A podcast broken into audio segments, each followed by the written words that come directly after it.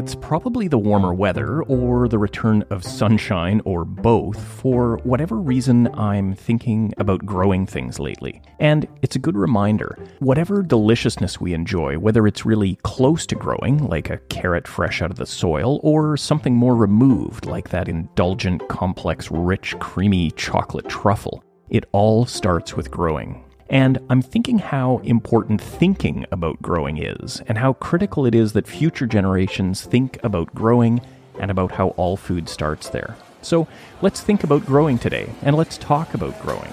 Oh, and about chocolate too. Talking to chefs and sometimes lawyers, but always to people who love food. You're listening to the Cheftimony podcast. Here's your host, Graham McLennan. Thanks for joining me. It is Friday once again. It's growing season, and we are back on the Chef Cheftimony podcast. If this show is new to you, welcome. Chef Cheftimony is a podcast about food. I've worked both as a professional cook and as a lawyer over the years, and Chef Cheftimony is now my way of staying in touch with the culinary scene, with the world of food, now that I'm back to full time lawyer life. My guests on Chef Cheftimony are most often chefs and food loving lawyers, and today is something of a prototypical Chef Cheftimony episode because we have got one of each. My first guest is Mary Schwartz, a good friend and an amazing pastry chef and chocolatier. Mary is the founder of a Vancouver based charity called Growing Chefs, and you'll hear about the great work this organization does, both from Mary and from my other guest today and another friend, Jennifer Waitley. I have volunteered with Mary over the years at Growing Chefs, and I've worked with Jenny over the years as lawyers, and now Jenny is sitting on the board of Growing Chefs, where I sat at one time, and Jenny is working with Mary, and everything is all coming together. All right, there is a lot to get to today, so quickly we will start with my talk with Mary. You will hear about Mary's culinary training and background, and the fact that this pastry chef didn't see refined sugar until the age of 19. We will also talk about some of Mary's experiences around British Columbia from Clayoquot Sound to Nelson, where she is now. And of course, you'll hear from Mary about Growing Chefs. This is the group that she founded and continues to serve. Then we'll bring in Jenny to give her thoughts on growing chefs, but also on just why so many lawyers seem to be so interested in the dining scene in the culinary world. Jenny and I will also get into some favorite culinary travel stories. And then the episode will finish out with more from Mary, both on growing chefs and and this will be really fun if you don't know how chocolate is made on just how chocolate is made. It's a whole lot about farming. I think that growing and agriculture are the themes that tie today's talks together growth of food, growth of knowledge, and the drive to pass that knowledge on to the younger generation. All right, let's get started. Here's my talk with Mary Schwartz.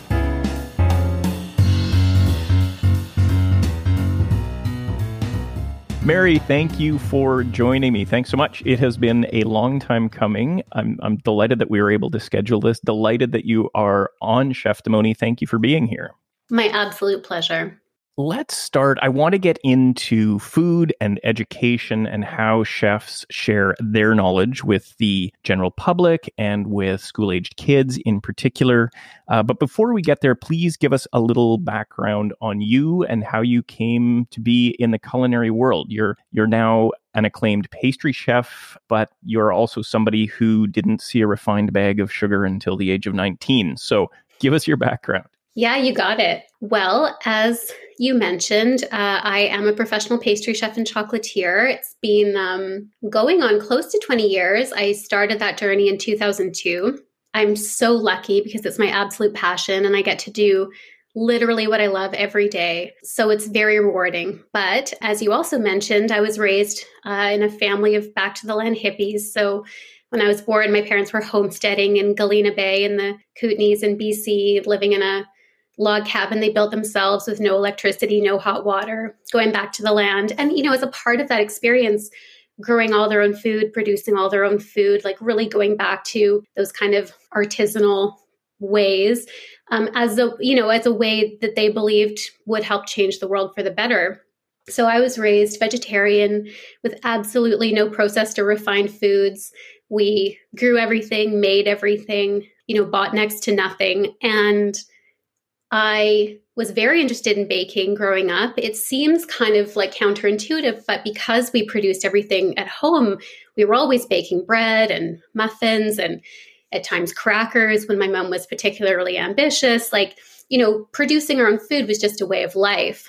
Um, so I always loved to bake, but we had an absolute no refined sugar rule in the house. In fact, my mom and all her, you know, hippie friends would call uh, refined sugar white death and actually, that's what that's what a lot of them still call it, white death. So I moved away to Toronto to go to university and began to explore even more, you know, baking and cooking. And I came home for the first summer after being away and I bought my family's first bag of white sugar at the age of 19 when I um, wanted to do some baking experiments at home. And it was a pretty big deal, actually. How, how, did so a how did your mom receive it and b how much sugar has she had since yeah yeah good question i mean you know i think she was tolerant of it and you know today they they there is some sugar in the house and we always had brown sugar or molasses or honey it's not like there weren't sweeteners around but they, there for some reason there was this perception as of the refined white sugar as like the real bad stuff but they've softened quite a bit over the years. And um, of course, they enjoy the the treats and the pastries that I make, and um, still love to make homemade baked goods and bread and homemade ice cream and things like that. But you know, the baking in the Schwartz family household will always include a good, healthy dose of whole wheat flour and you know, other nutritious ingredients as well as sweeteners. Well, uh, knowing your mom at least a little extent that I do, she appears to be one of the most healthy and vibrant people I know. So she is doing something right, clearly, right? Yeah, decades of yoga, healthy eating, and outdoor activities go a long way. Tell us a little bit more about your progression to, well, well, we'll get to where you are now in Nelson and to growing chefs, of course, but uh, early, early cooking days. I would love to hear about your experiences. I know, of course, that you and I have some uh, chefs in common that we have worked with and, and that we admire. So maybe walk us through that and some of your favorite experiences in, in Vancouver, particularly. Yeah, absolutely. So I, you know, I started baking, as I said, on my own throughout university, kind of experimenting and figuring out where I wanted to go with it. And then I moved back to Vancouver to attend pastry school at Vancouver Community College. And like any pastry school, I mean, they're there to teach the basics and I and use you know probably some of the more basic industrial industrially produced ingredients available for a for a school and so i learned to bake using you know, all the industrial pieces and, and ingredients. And I think I was under the impression when I graduated that that was what baking was. You know, like if you wanted to be a pastry chef or a baker, you were tied to, you know, using refined flour and you were tied to, I don't know, I'm trying to think of examples, using, um, well, nothing's really coming to mind, but I guess even like nuts and seeds, things like that would come from big companies. Of course, I knew that it was possible to do it differently, having had that experience personally, but I didn't quite understand how you could translate that into a restaurant world or a food industry world. So I was lucky enough after my first couple years of baking Sorry, I feel like you have a question. I see it on your yeah, face. Yeah, you, you, know what was rattling around in my head was was something I read from John Bishop decades ago, and he was commenting that when he first started his restaurant, he ordered all of his supply, all of his ingredients from the same company that brought the cleaning supplies, and he said that's just the way we did it, and nobody really thought about it. So. I was just wondering if that was your experience going through the professional program. You're shown a way that is the way, that things are done and and as a young person learning i can see that a whole bunch of people would think okay this is the way professional kitchens work. This is the way the pros do it. But obviously you broke out of that. So that was what was rattling in my head just that quote from john that seemed reminiscent of, of your experience. Yeah you nailed it. And so of course having grown up as i described in a family that you know said no to anything industrially produced. I knew it was possible on a small scale basis, but learning this, you know, large scale professional baking, I just, you know, I accepted those lessons and moved forward expecting that to be what my experience was. And I guess my first few bakery experiences were like that until I landed at C Restaurant, which at the time was a um, leading restaurant in Vancouver at the forefront of sustainable cooking, sustainable seafood, um, sourcing ingredients locally. And it was back in a time when that was much, much more unusual. I think I started there in 2003. So this would have been sort of towards the beginnings of the now what we call farm to table movement. And I was so incredibly lucky there to work with chefs who are still my mentors today, primarily Andrea Carlson, Robert Clark, and Robert Belcham. And believe it or not, I was at C Restaurant at a time in history where I got to work with those three legends all together at one time. I mean, anybody in our industry would be fortunate to work with one of them at any time. At any time, you're absolutely right. I, I, I know. Well, I know Robert Belcham quite well. I know Andrea very well. I know Robert Clark a little bit. And yeah, any opportunity I have, either to to have their food or to learn from them, I just snap up. So yeah, that is an amazing experience. Yeah, yeah. Those of us who were there at that time I think it influenced everybody in that kitchen very profoundly, and you can see the results in a lot of the, the, cooks who came out of that kitchen in those years. And that was my first experience in a professional cooking capacity. You know, being in a restaurant where a farmer would pull up to the back door with a truck full of product, and we'd walk out to see what had been harvested that morning, or you know what had just come in from the Okanagan, what was new, what was fresh, what was exciting, kind of getting used to cooking on a larger scale with within those cycles of peaches being available for a few weeks and then peach season coming to an end and having to shift the menu to adapt to plums or whatever was coming next. So that was a eye-opening and exhilarating experience for me and it really helped set um, set the foundation for what would be my approach to cooking for what has been my career to this to date. Can you can you pick a couple of experiences out of Vancouver, could be Nelson, wherever, where that that highlight that, or either recipes you've introduced or experiences you've had with other uh, with other chefs or particular restaurants?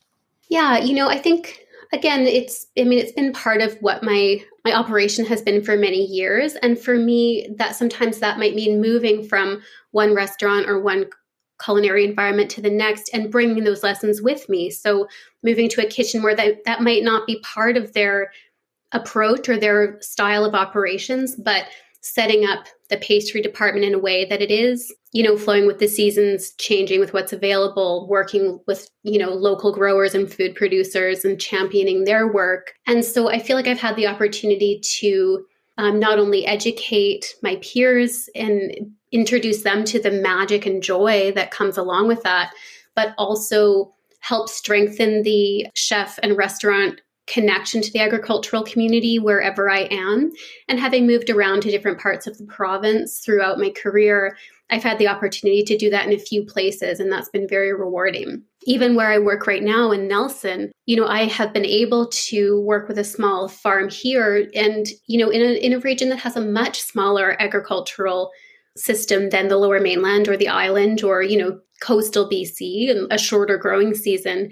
But, you know, I'm able to use solely local fruit for my menus for the entire year through kind of a preservation system that this farmer has developed that that didn't exist before in this community at least not on the scale that it's happening now and that's been really exciting but i would say the place where i think i've been able to truly live that experience more than almost anywhere else was a few years ago when I was the pastry chef at Clayoquot Wilderness Resort in Clayoquot Sound outside of Tofino. So not only were we bringing in beautiful product from the Tofino Ucluelet, uh, Culinary Guild. I believe that's what it's called. Anyway, it's an island collaborative who who sources um, produce and distributes it to both individuals and restaurants. But being smack in the middle of the wilderness, I was able to do a lot of foraging for the menu that is just not possible in in most places. So going out, you know, in the mornings to collect huckleberries and salmon berries for service that night,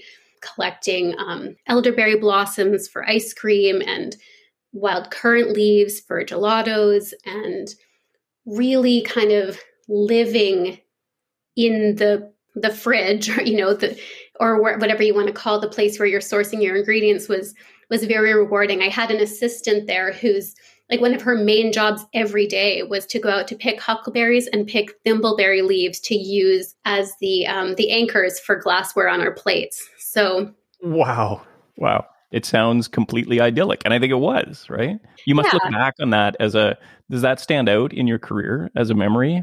Oh yeah, absolutely. As far as uh, as far, as that immersion in product, I would say that was one of the most rewarding experiences I've had. Now, I know that we share an interest beyond just an interest in food and in cooking, but in sharing stories related to food and to cooking. And that's what I'm trying to do with this podcast is get uh, chefs' stories out of kitchens because I think uh, chefs have such great ones and they should be shared with a with a wider audience. And you have taken a different and a very fulsome approach to doing that. You're taking the knowledge out of professional kitchens and sharing it really with the community at large and with a focus on school aged kids. So with that introduction, and I think I have that right, but please fill in any any error or correct any errors, fill in any gaps. Tell us about growing chefs. Yeah. No, I really appreciate that summary. I think you you really described it quite well. So basically, Growing Chefs is an, a charitable organization now going on 16 years of operations where we send culinary professional chefs and restaurant employees and some members of the general public with a passion for local agriculture and cooking into elementary school classrooms where the volunteers plant vegetable gardens with the kids and help them cook with what they grow. And over the course of the the series of visits that the chef volunteers make to the classrooms, they engage the kids in different lessons around nutrition, urban agriculture, sustainability, cooking, tasting, experimenting with vegetables, and really get those kids excited about healthy, fresh, sustainable food and empower those kids with the knowledge that they can grow their own food, they can cook their own food no matter where they find themselves. And the inspiration for growing chefs came back in those days I was discussing when I was working at C Restaurant, where I was just fired up about what was happening in these restaurants and knowing that there was a network of similar kitchens across Vancouver with, you know, knowledgeable, passionate,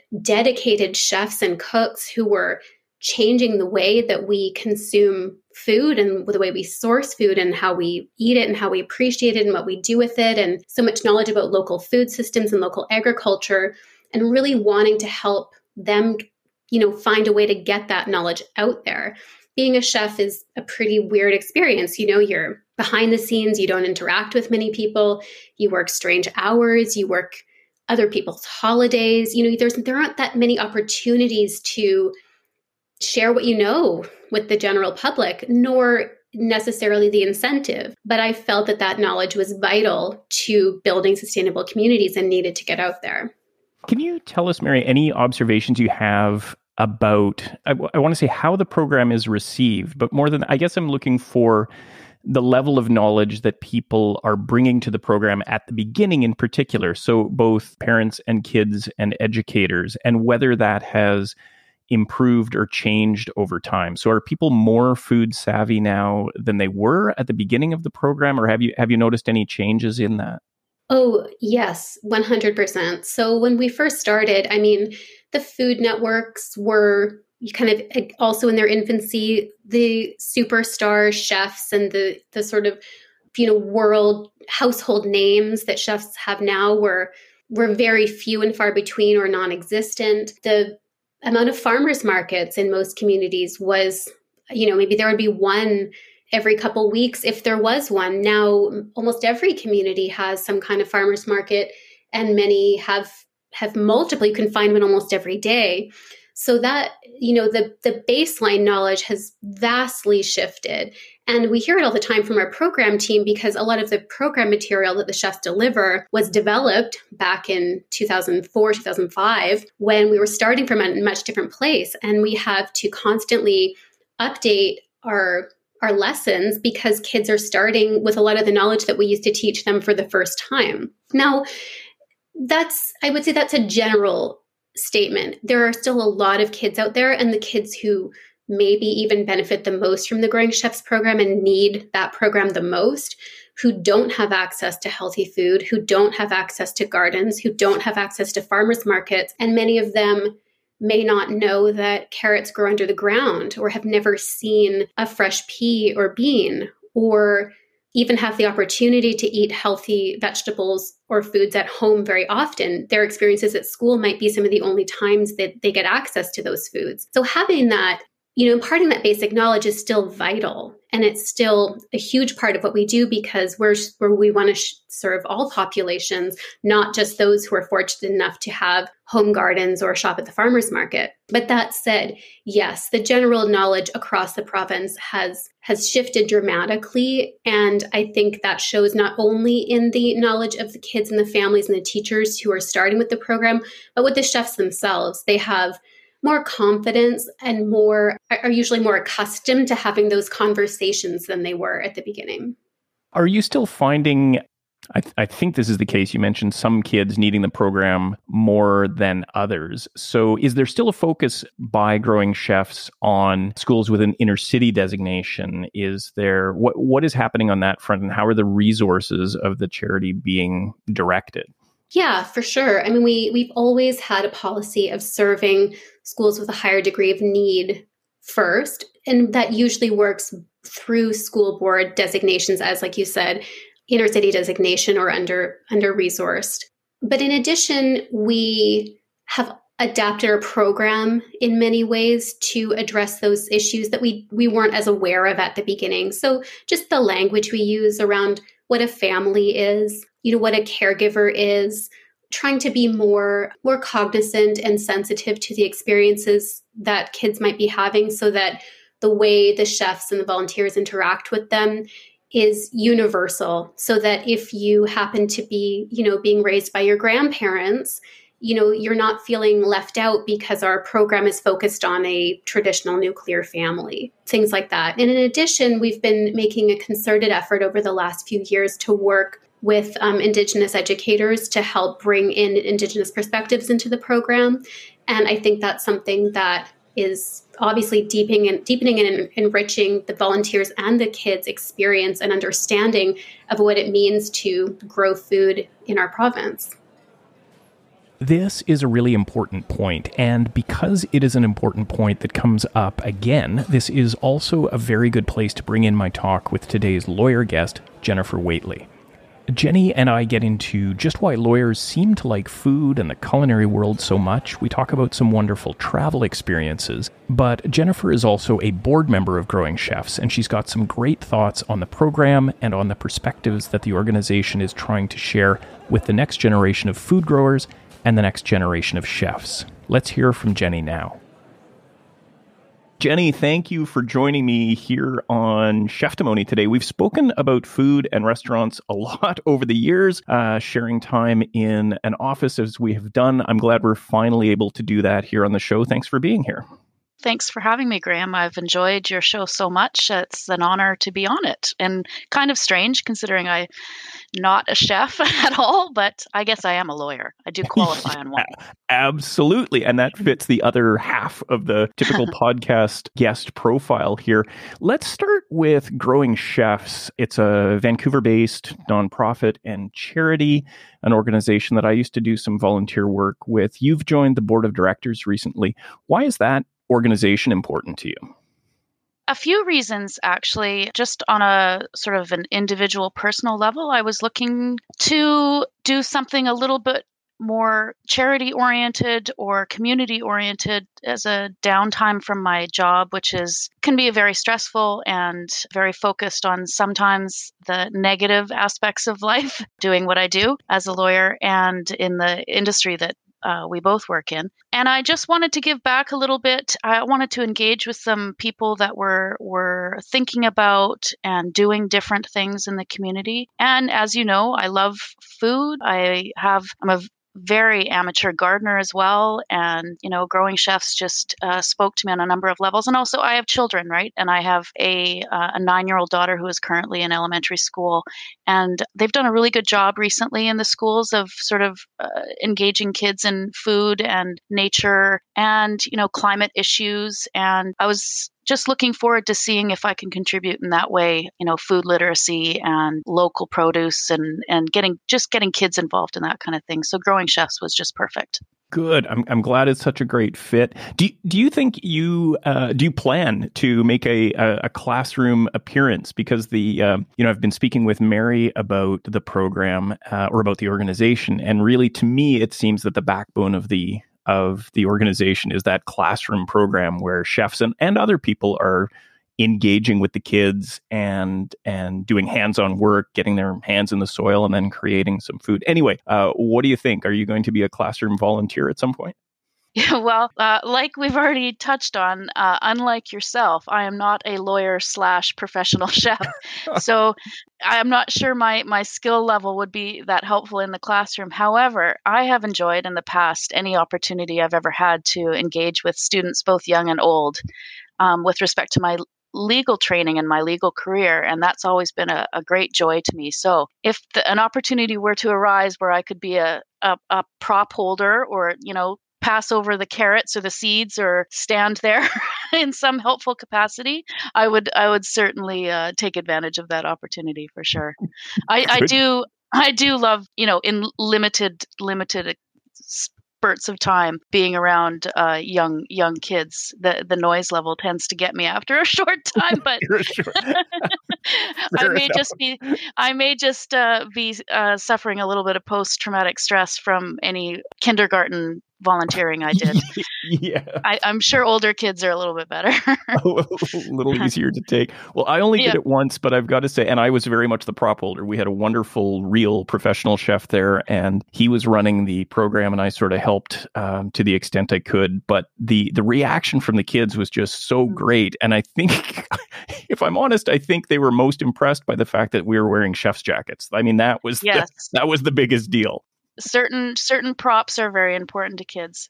I, I will say that you know this type of program, Growing Chefs, is really important because I, I, can give a personal example. My daughter, who has been through various levels of pickiness in her life, as most children have, and spent years telling me that she hated potatoes that I made in all sorts of fancy and delicious ways, I must say, on my, on my own behalf, uh, rejected them all out of hand. But a program, and I'm not, I, I don't actually think it was Growing Chefs, I think it was another program, but it was a very similar program, went into her school and they grew potatoes in her classroom. And then they boiled the potatoes and ate the boiled potatoes in her classroom and she then declared to me that she loved potatoes. Only those potatoes. Only those ones. Those yeah. potatoes. But it just goes to show that that kids who get involved with food and get some hands-on experience and participate in the growth and the and the you know the creation of and making really changes their attitude almost immediately. It's it's quite miraculous to see.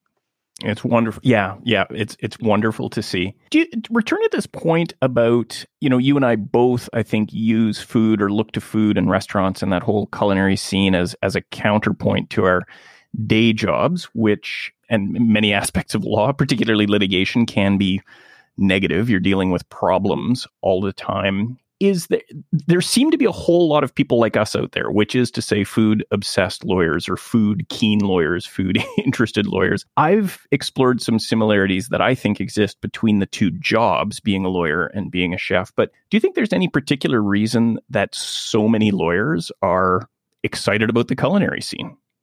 Well, I can I can speak to why it intrigued to me. I mean, my stepfather, who was a, a lifelong criminal defense lawyer and then a judge, he was the one who introduced me to my love of cooking and food. And in fact, he gave me my first cookbook which you actually posted on your Instagram this weekend, which is the joy oh, of cooking, the, yes. the first the first edition, which I love to this day with its all its possum recipes and various other things. yes. um, but he he sort of sparked it, and he had a, a an engagement with food that and he was a lawyer, which is interesting. But my love of it, or my how deeply I engaged with it, really started in law school, and I think it was law is so all encompassing and intense and can be very stressful, as you know. I needed something sort of equally engaging but entirely different to focus my mind on in my downtime and it it wasn't sufficient really just to to sit and watch TV it was something that I needed to do follow directions clear instructions create something. There was creativity involved because sometimes you know in in law you, you know I suppose there's creativity in there somewhere but it tends to get lost in, in, rules and laws and and legislation and and arguments and and stuff. So I, I just needed that that that way to decompress. And for me, food, learning about food, reading about restaurants, dreaming about places to go and places to eat. Um, and to me, there's not much difference in going to a fantastic creative restaurant and going to a night of the theater. To me, it's entertainment of the same sort of engaging kind to witness someone else's creativity and passion and skill. So that was just just my way of decompressing from from what was a very intense profession that I had started. started yeah. and and yeah. remain in. And remain in. Yeah. yes. You know what? I love that answer and I wish that more people and and hopefully, you know, podcasts like this and blogs and whatever other mechanisms people use to get the message out hopefully the message will get out. I love that you said it's not much not different from a night at the theater and you're going for the creativity and the artistic performance because I think a lot of people can disappoint themselves when they take a mechanical or mathematical mm-hmm. view to well I could have made this at home for half the price. Oh yeah. You know, and it's and they're they're robbing have, themselves. you yeah, didn't. Yeah. But you didn't. Yes, that's yeah. right. And they're they're robbing themselves of so much of the joy of the oh, experience. definitely, definitely. Now I know that you love to experience the culinary scene when you travel. I've got one follow up question, but my lead question here is: Can you pick? Is there one highlight that, that I'm sure I know there are many. We've talked about some of them, but is there one particular travel experience, or can you pick just one and share it with us that that really mattered to you? Well, yeah, as you as you say, I've I've had a few. I've been lucky, sort of, to either come upon some restaurants that you know to me weren't well known at the time, but then became kind of iconic. And I know that probably was uh, not necessarily well known where I was from, which is you know sort of the Lower Mainland or Vancouver at the time. But I went to New York City with my then I think he was nine or 10 year old son and my husband. Um, it was that both of their first times in New York City. I had been a few times and eaten at a number of great restaurants there. But I had done some, a little like I do, I study up on all the restaurants before I go. And we went to WD50 and that you know neither one of them had any idea what they were in for at all for. you know my my son was you know typical he liked to go eat spaghetti and or hamburgers or whatever and sure. my husband while he was growing into my passion he certainly didn't come from the same kind of food lover background that i did so this was like a uh, an, a very interesting and mind blowing experience for both of them, but particularly my son. It was just so whimsical and so fantastical and so creative and scientific and delicious that his mind was just blown. And he, the joy that he had in in experiencing that with me was something that I'll always remember. And and that sort of goes along with what I said about food as as theater or as like a, a mode of entertainment. It was just entertaining from beginning to end and exciting and just to see the creativity and the skill and the imagination that went into it was really it stuck with me and I know it stuck with my son who still talks about it today and he's he's 23 years old now so. Oh, wow. Wow. Yeah. that's amazing. I must have been there close to well a little bit later. I think i was there in 2011 and is that right? Yeah 2011 and same same reaction. I i'd heard about this place and wanted to experience it. And it was just it was sort of um, willy wonka is the term or the name yes, that comes to exactly. mind exactly. Yeah yeah it was, yeah. it was so great well, here is my follow up question, and it's also based in New York. Have you been to 11 Madison Park? That's uh, sub A. And sub B question Does the fact that they've reopened very recently as, as a vegan journey exploration restaurant, a vegan restaurant now, does that increase, decrease, affect your level of interest in checking out that restaurant? That's funny that you mentioned that because I had just read that a little while ago and was going to talk to you about it. I think we've talked about 11 Madison Park before. In fact, we were planning to go to New York last year, sadly, because we wanted to bring my daughter to Hamilton she's a big uh-huh. musical fan, like her mother. Um, and that was that was my sort of one sort of big restaurant that I, you know, that I wanted to make sure that I went to. Of course, everything fell apart. We weren't we didn't go to New York City last yes. year, but I had just read that they went that they were going vegan uh, for sustainability reasons and, uh, and other reasons. And if anything, that just makes me want to go more. To be honest, I'm not a vegan. I'm not even a vegetarian. I, I have some leanings. I, I would I I can see myself heading in the vegetarian route in the future perhaps when i have more time to to focus on it or think about it that's a terrible excuse but i have I know those what you mean. Yeah. but I, I the creativity that would show itself in a in a place of like that with vegan food i have no doubt that it will be amazing and i look forward to to trying it when we go hopefully next year Yes. Okay. Yeah. Agreed. Yeah. Yeah. I I think the same, and I think, and hopefully they can be a uh, what is the word? I hope they can be a beacon, an inspiration, I guess, because inspiration they, for sure. Yeah. Yeah. And they're going to have both the technical expertise and the financial mm-hmm. resources to do it what I would say is properly, which is to say supporting local farms that that are farming properly, all that kind of stuff. So I think that's really important because there's so much going on on the plant-based side that I do question a little bit like the the mass-produced soy-based fake meats and yes, they're oh. not animals, but the farming practices I worry about. So anyway, all to say, yeah. hopefully, Eleven Madison Park is going to show a different way. I I have confidence that they will. You know, as you say, they have the resources, and you know, one of the things I love about great vegetarian or vegan food is not the substitute meat variety of it. right. You know, I like it when they take vegetables and food and do things, amazing things with them, but they're still those vegetables, those fruits, those grains that that originally were there. They're, it's not trying to be something else because, uh, yeah, yeah. Agreed. Okay, just a couple more minutes, please, of your time, Jenny. Returning to growing chefs, I want to sort of bookend our, our discussion with this organization that's important to both of us. What are what are some of the outcomes, short term, long term, that you're hoping to see from from that organization?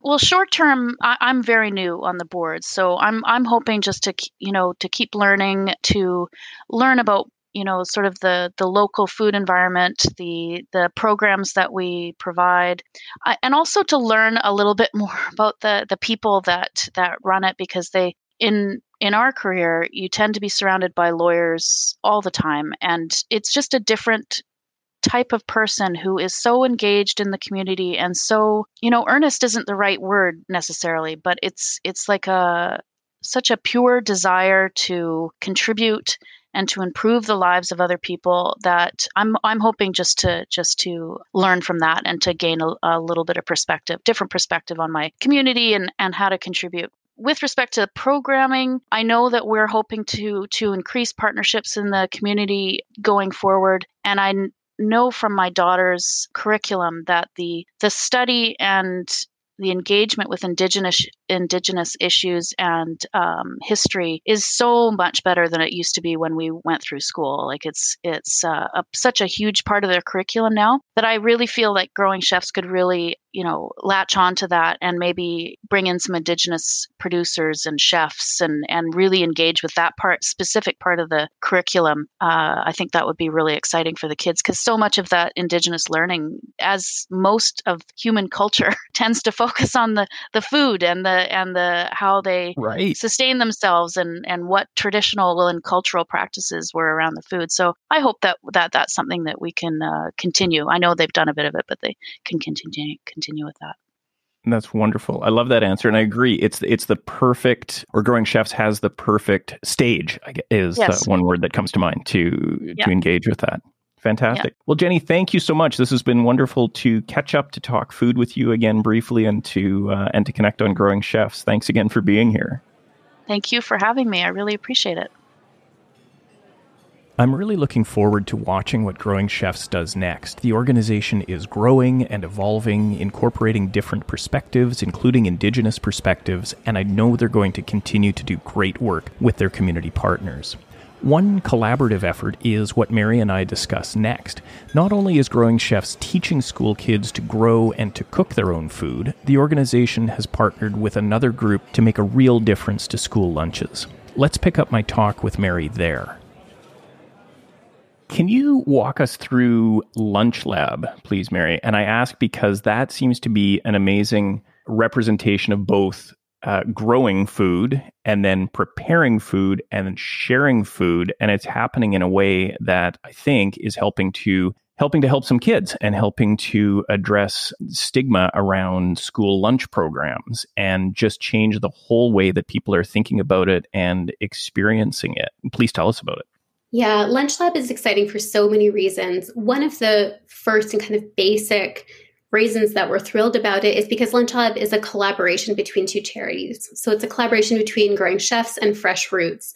And we found for many years that so many charities operate in kind of a silo where you know you have your program you have your stakeholders you have your community you run what you do and you keep it very closed in fact a lot of charities are kind of almost pitted against each other or find that they you know they're c- competing for the same funding for the same audience and appreciate each other can recognize that what each other that you know the efforts each organization is making are vital and important but still want to come out ahead of somebody else. And at growing chefs we were very frustrated with that attitude and we wondered what it would look like if charities started to work together and created more shared knowledge and shared understanding, you know, support for each other. And so as a first step, we collaborated with Fresh Roots to try to work on some programming together to see what that would look like. So partly that's been growing chefs chef community supporting some of the already existing fresh roots uh, programming which has been also really valuable. But the main project that we embarked upon together is lunch lab. So in lunch lab we install a chef in residence in a school. We've been running the program in elementary schools and in a high school as well trying to figure out kind of what the best or Maybe this program will end up being for all audiences, that's yet to be determined. But the chef in residence works with cohorts of students to help them prepare and cook healthy meals for their peers several times a week. Sourcing local product, growing some of the product on school grounds, and then learning to cook, gaining cooking skills, but also cooking for each other. And as you mentioned, it's another approach to help destigmatize school lunch programs where some kids have funded school lunches and other kids are bringing lunches from home. So every kid in the lunch lab program is eating the same food, enjoying the same food, having the same experience. And it's been absolutely magical. So we've been running it for two years now. I think it's two years. I mean, time is flying by. But um, as a pilot program, which was unfortunately interrupted due to COVID, Lunch Lab has so much potential and so much momentum, and I see it potentially growing to be um, a very scalable, exciting project across many schools in the future. I would imagine that part of the that much of the appeal for the kids, apart from the delicious food and the and and the knowledge, learning the skills that they're learning, is the reward they get for producing something for somebody else, right? Like we all love to create something delicious and then hear the oohs and ahs. So, what has that been like for the kids? Oh, for sure. The sense of pride and, and power that comes with that experience is profound. And um, you know, the kids all have the opportunity to move through the program in different cohort, cohorts, as I mentioned. So, you know, for a certain period of time, a certain group of kids might be producing food for their peers, and then the next group has that experience. And so it's also, you know, has that equalizing factor that you're all working together, help, you know, producing food for each other. Everyone's having that experience. And yeah, you're right. The the pride and exhilaration in producing food for your peers is kind of second to none. And it also really encourages kids to try things they may not normally try. Instead of, you know, an adult handing them a plate of food, knowing that this is coming from the hands and the efforts of their peers goes a long way. Nice. So these kids are eating a little more healthily too, it sounds yeah, like. Sure. Okay, good. Well, here we are in early, I'm going to say early summer 2021. Can you share a tip I don't know, could be growing, could be sourcing, could be preparing. How can all of us eat a little more healthily in our day to day lives? Hmm, good question. I mean, I think one of the potential benefits of this pandemic has been a very strong interest in in gardening and and growing food across many communities who don't normally participate in that kind of activity. So I think there's already a huge surge of many people wanting to experience what that's like and that's very exciting to see. As far as you know one thing that everybody could do to eat more healthy i think it would just be to choose a product from your community to enjoy and experience if not every day maybe once a week. So once a week go for a walk with a knowledgeable friend and forage for mushrooms or edible roots and berries or nettles or wild leeks or you know whatever it is that you can find in your community. Go fishing catch a fish or go to the farmers market and buy something produced by your local food producer maybe something you haven't tried before is not part of your normal diet. And i think just choosing those simple acts not only help strengthen communities and create stronger food communities wherever you are, but encourage people to bring things into their diets without a doubt eating from where you are is the healthiest thing you can do for yourself and for your community and for the planet. Agreed. We were just at the Sechelt Farmers Market on Saturday and we connected in real life, as the kids say, for the first time with uh, one of the two farmers behind Grounded Acres, which is a, a relatively new farm here on the Sunshine Coast, and took home some of their beautiful produce, which I had already had and had their eggs before, which I bought at another farm stand that they had been collaborating with but there's just nothing like that interaction. So I was speaking with Hannah, one of the two farmers, nothing like that interaction of speaking directly to your farmer. And you get, I do at least, so excited about what they're growing. And I know now more about what they're growing and where they're doing it. And so, yeah, I think your point is a good one. Any little effort we make just leads to other connections and other ideas and more room to explore. Yeah, absolutely. And I think the more we connect with the people and and systems that produce our food, the more we can become aware of the amount of knowledge and effort and time and energy and money that goes into it. I think for many, many generations, there's been there's been a, a disconnect between understanding what it actually takes to grow food, what it takes to produce food, and what it takes to cook food.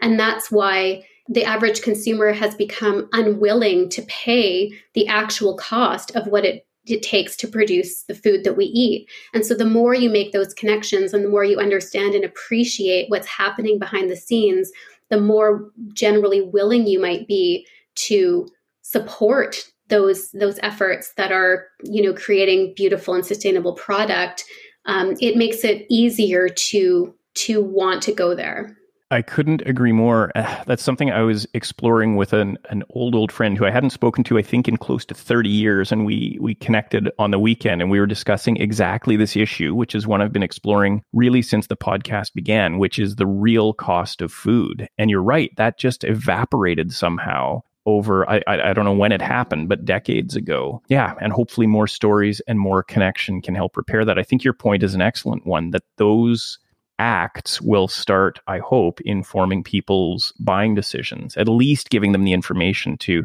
begin to appreciate what goes into something.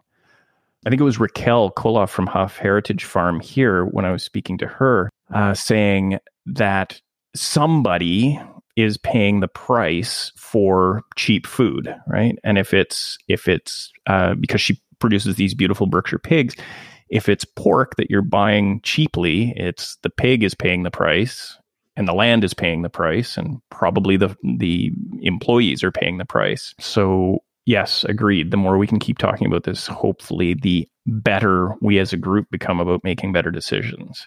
Yeah, I think we're poised in a very interesting position coming out of you know so many restaurant closures during the COVID pandemic because many people bemoaned they how much they miss restaurant dining, how much they love restaurant dining, how they feel like their lives aren't quite the same and you know they could not wait to get back out there. But it's also you know this experience has also shown a light on how fragile that system is how small the margins are for many restaurants who may or may not be able to reopen after this pandemic having lost so much revenue how difficult it is to run a restaurant and be able to sell your food at prices that consumers are willing to pay, regardless of whether it's making you a profit, how poorly chefs and restaurant employees are treated and compensated. And so I think that there's a lot of interest both from within the industry and outside of the industry to have that conversation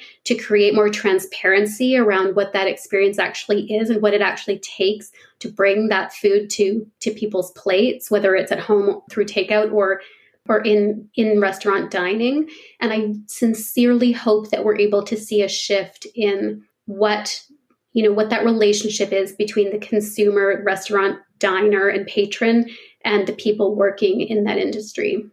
Agreed just a few more questions, Mary. I started out the interview by asking you about uh, your, I guess, really your introduction to sugar and your your work as a pastry chef. You're also a chocolatier, as you mentioned.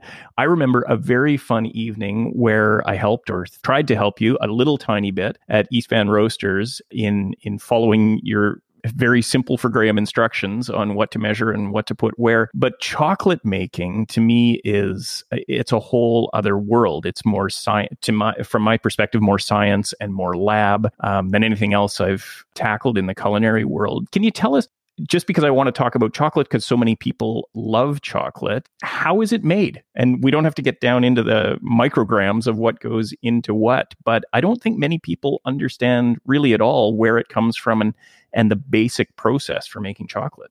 Yeah, for sure. So I was incredibly fortunate in 2013 to become involved in the opening of a social enterprise chocolate shop and co- chocolate shop and coffee roasters in Vancouver's downtown east side called East Van Roasters. It is one of the most incredible projects in the world hands down and that I believe that I will ever have the privilege to to be a part of. So this amazing organization brings in raw cacao, roasts it, grinds it and turns it into chocolate right on the premises, roasts incredible coffee and employs women in the downtown east side and transition into the workforce after many years of barriers to employment be that mental illness homelessness addictions you know a variety of a variety of barriers. It is just magical so interestingly kind of what we were going back to talking about a little bit earlier about you know the education you receive in the culinary world being kind of a bit of an industrial perspective. I distinctly remember in the pastry textbook that i had in school it explaining in the chapter about chocolate here in canada we buy our chocolate from manufacturers in France, Belgium, and Switzerland. Like there wasn't even the vaguest idea that you could that, make that, chocolate. That is where chocolate comes from. Yeah, that's where chocolate comes from. Whereas now we've seen this rise of, you know, artisanal bean to bar chocolate making across North America and increasingly across the world. Um, where people are realizing that chocolate, just like anything else, can be made on a small scale and can be produced to specific consumer tastes and in a variety of, of ways.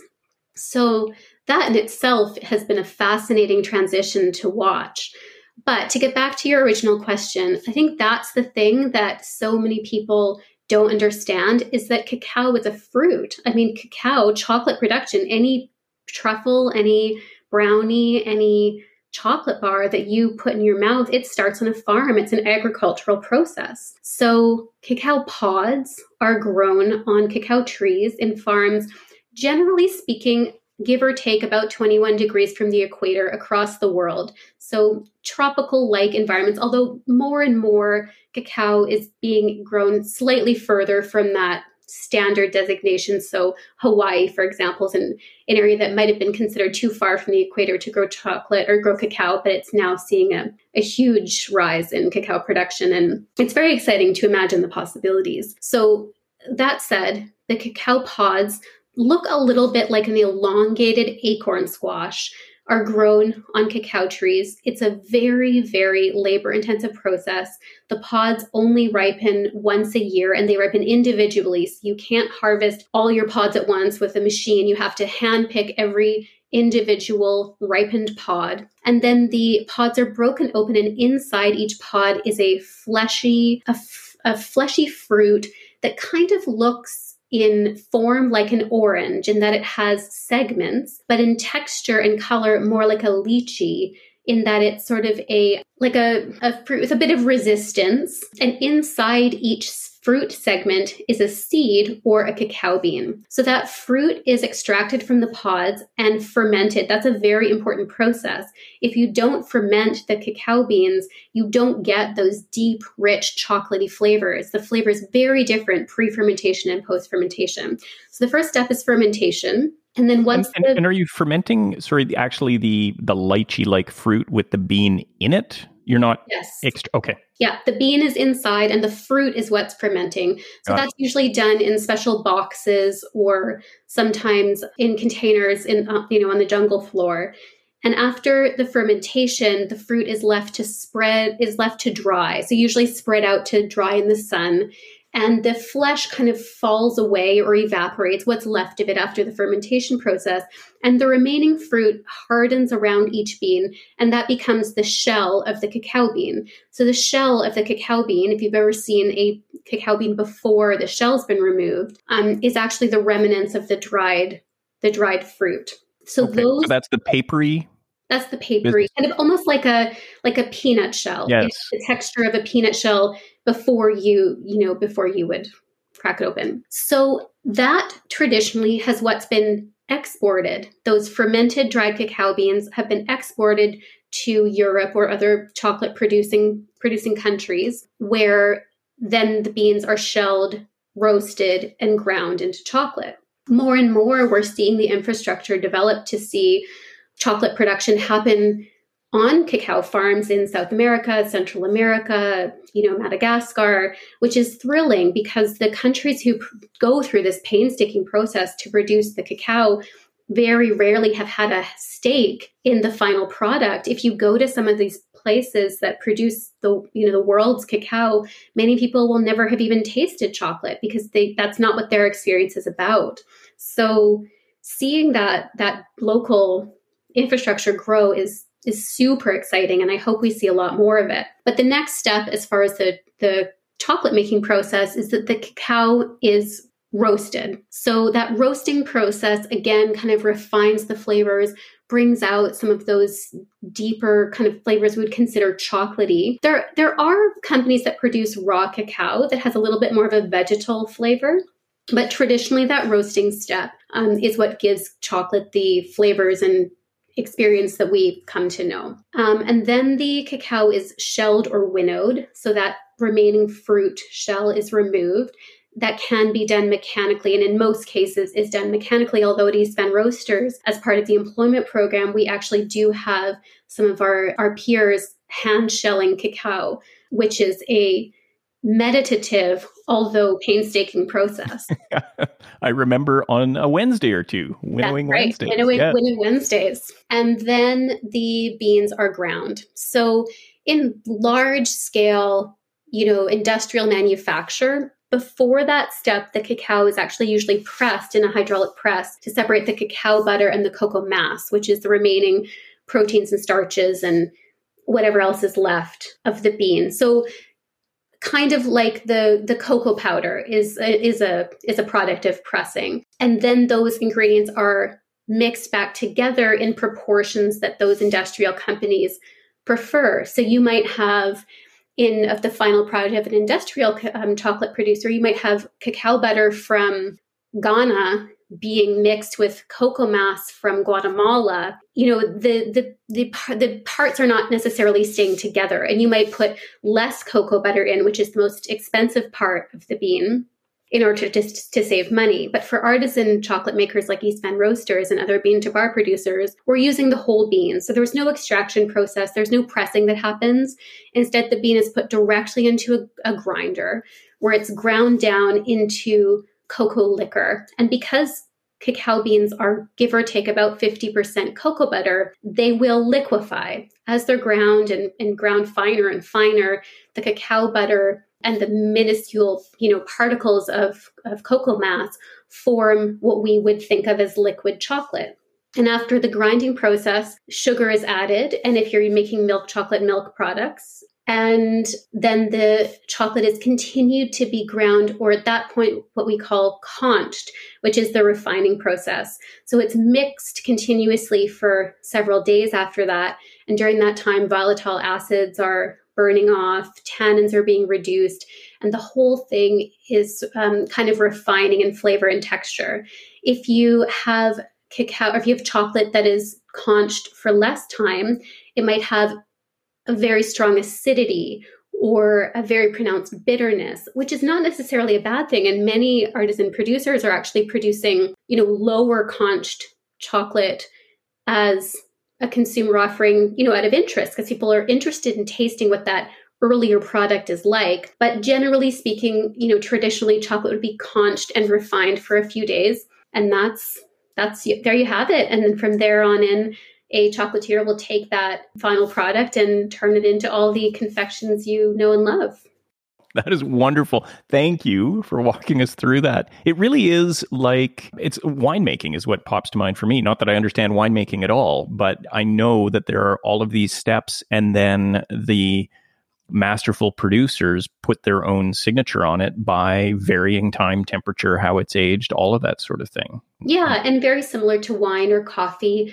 You know, the flavors, flavor profile of different cacaos is massively impacted by where it's grown. So you have a completely different flavor profile from the Dominican Republic, which might tend to be like a nuttier, um, lighter, lighter flavor than you might, generally speaking, from Peru, where the climate is different and your cacao is often very winey or plummy, you know, more tannic.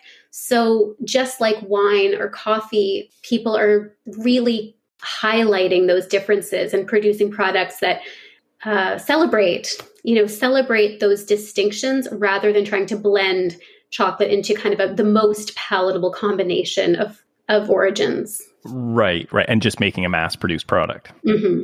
Wonderful. Mary, I should let you go. I, I, have kept you longer than I said I would, but where can people follow along? Where can people learn more about growing chefs? Where can people find an opportunity to try some of your pastry work?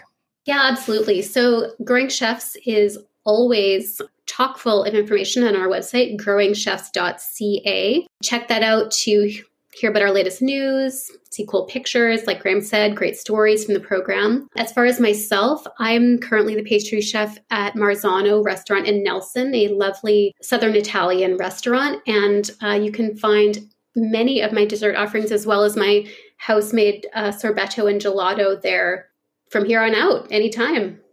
that is fantastic. Mary, thank you so much for taking the time. Thanks for being here. My pleasure. Great to talk to you.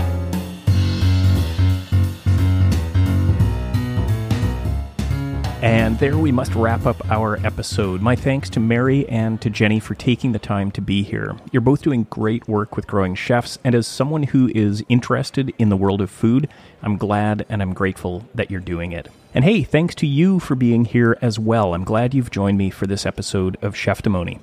A bit of housekeeping. I think there will likely be two more full episodes of the show and a couple of the new format snapshot episodes, and then I will wrap up season four. Take a little bit of time off over the summer and early fall, and be back later this fall with the start of season five. There's lots to come in season four. I just wanted to let you know where my thinking is currently. If you're enjoying the show, please tell a food loving friend about it and please rate, review, and subscribe to Cheftimony so that you'll always receive the latest episode. Also, please feel free to get in touch with me directly. If you've got a question or a comment for the show, or perhaps a guest suggestion or a topic idea, please get in touch. You can find me on Instagram, Twitter, and Facebook under at Cheftimony. I'm on LinkedIn under my name, Graham McLennan, and of course, you can always send me an email. Those go to graham at cheftimony.com. All right, that is all for episode 53. Thank you for being here. I'm Graham McLennan. I'll see you two Fridays from now with the next full episode of Cheftimony.